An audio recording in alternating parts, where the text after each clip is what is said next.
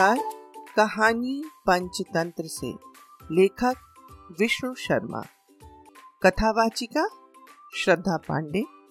आज की कहानी का नाम है बंदर और लकड़ी का खूंटा।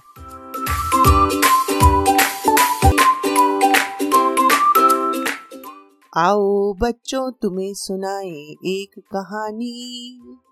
इस कहानी में है एक नटखट बंदर की परेशानी। ये है कहानी बहुत पुरानी। सुनाया करती थी मेरी नानी। कहती नानी बुद्धि का प्रयोग सोच समझ कर करना वरना मुसीबत से हो सकता है सामना। फिर तो इस कहानी का नाम नटखट बंदर होना चाहिए न कि लकड़ी का खूटा। अच्छा!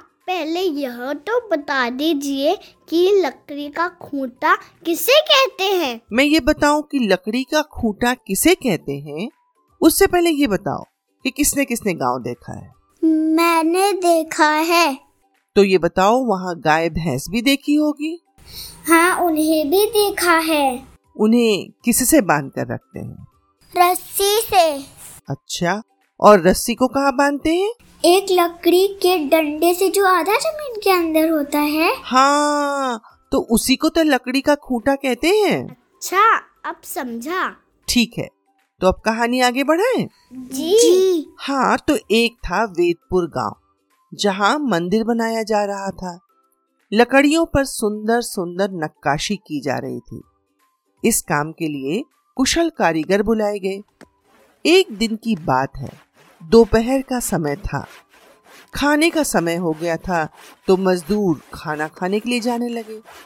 बद्री प्रसाद ने लाल सिंह से पूछा, अरे भाई, खाना खाने नहीं चलोगे? हाँ हाँ चलूँगा। बस थोड़ा सा काम बचा है, इसे निपटा लूँ, फिर चलता हूँ। बद्री प्रसाद थोड़ी देर तक इंतज़ार करता रहा, फिर बोला, भाई, मैं तो चला रोटी खाने, तुम भी आ जाना।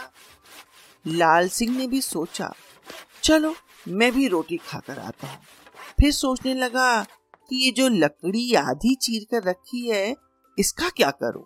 क्यों चीरी हुई लकड़ी छोड़कर क्यों नहीं जा सकता था? क्योंकि उसे पूरा का पूरा नहीं चीरना था।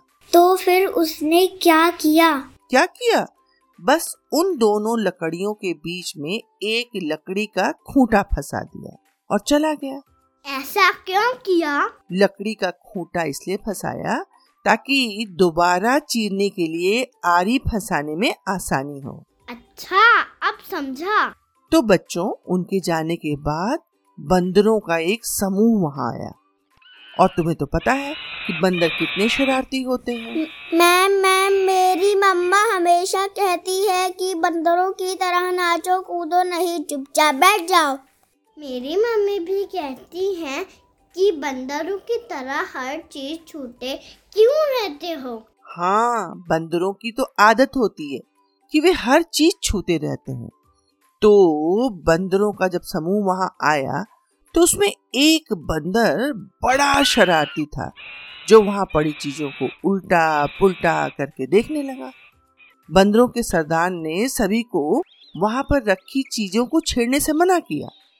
कुछ समय के बाद सारे बंदर पेड़ों की तरफ़ वापस जाकर फल तोड़ने लगे, खाने लगे। लेकिन जो वो शरारती बंदर था, सबसे बचकर पीछे छुप गया और सबके जाने के बाद उधम मचाने लगा। शरारत करते करते उसकी नज़र उस आधी चीरी हुई लकड़ी पर पड़ती है, जिस पर मजदूर ने लकड़ी का खूंटा लगाया था।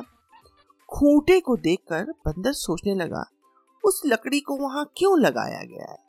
उसे निकालने पर क्या होगा? फिर वह उस खूंटे को निकालने के लिए खींचने लगा खींचने लगा। कहीं उसका हाथ फंस गया तो? हाँ बिल्कुल ठीक कहा तुमने। कहीं उसका हाथ फंस गया तो? पर बंदर कहाँ सोचते हैं? तो जब वह खूंटा नहीं निकला तो वो और ज़ोर लगाने लगा। अच्छा फिर क्या हुआ? क्या उसका हाथ फंस गया? अरे सुनो तो बंदर के अधिक ज़ोर लगाने पर वह खूंटा हिलने और खिसकने लगा, जिसे देखकर बंदर खुश हो गया और ज़ोर से खूंटे को सरकाने लगा। जब खूंटा सरकने लगा तो वो खुश होता गया और ज़ोर लगाता गया। वह खूंटे को निकालने में इतना मगन हो गया कि उसे पता ही नहीं चला कि कब उसकी पूंछ दोनों लकड़ियों के बीच में आ गई। ये तो बहुत बुरा हुआ। बुरा? अभी सुनो तो। जैसे ही खूंटा निकला उसकी पूंछ बीच में फंस गई और बंदर आ आ दर्द के मारे चिल्लाने लगा। और तुम्हें तो पता है तभी मजदूर वहाँ पहुँच जाते हैं। उन्हें देखकर बंदर भागने के लिए ज़ोर लगाता है ज़ोर लगाता है ज़ोर लगाता है और उसकी पूछ टूट जाती है।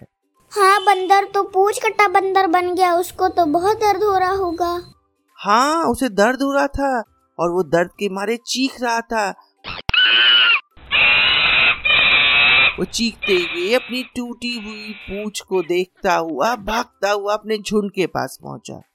वहाँ पहुंचकर और ज़ोर ज़ोर से रोने लगा। वहाँ पहुँचने पर अन्य बंदरों ने कहा मना किया था ना? इस प्रकार छेड़छाड़ करने से? फिर क्या हुआ? क्या बंदर की पूछ जुड़ी? कहाँ जुड़ी?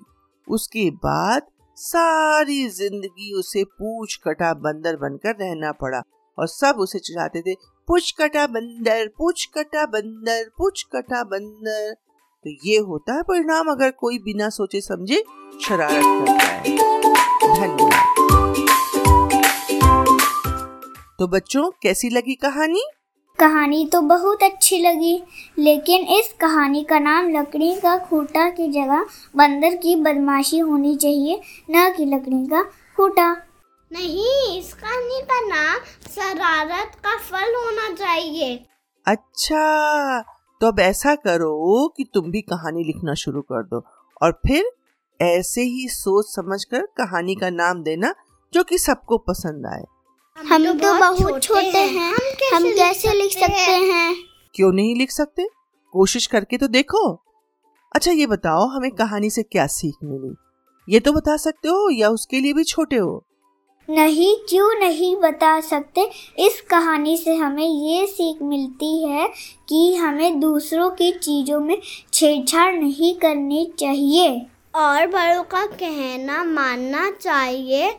उनके काम में दखल अंदाजी नहीं करनी चाहिए। बिल्कुल सही कहा तुम दोनों ने।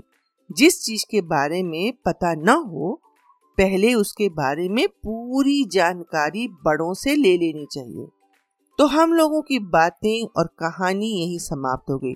लेकिन बात को विराम देने से पहले मैं अपने छोटे छोटे कलाकारों से तो परिचित करवा दूँ।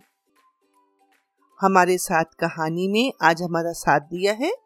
सेंट्रल एकेडमी विकास नगर लखनऊ से अद्विक पाठक तथा ऋत्विक पाठक दोनों भाइयों ने और एल्कॉन इंटरनेशनल दिल्ली से औद्विक राय शासन ने।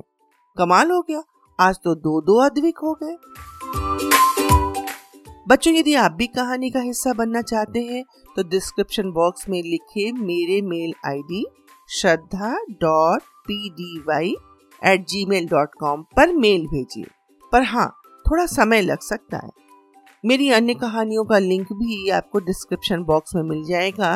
यदि मेरी कहानी पसंद आए तो सब्सक्राइब करके बेल आइकन ज़रूर दबा दीजिए, ताकि नई कहानी का आपको नोटिफिकेशन मिल जाए। शीघ्र फिर मिलेंगे एक नई कहानी के साथ। तब तक स्वस्थ रहो और मस्त रहो।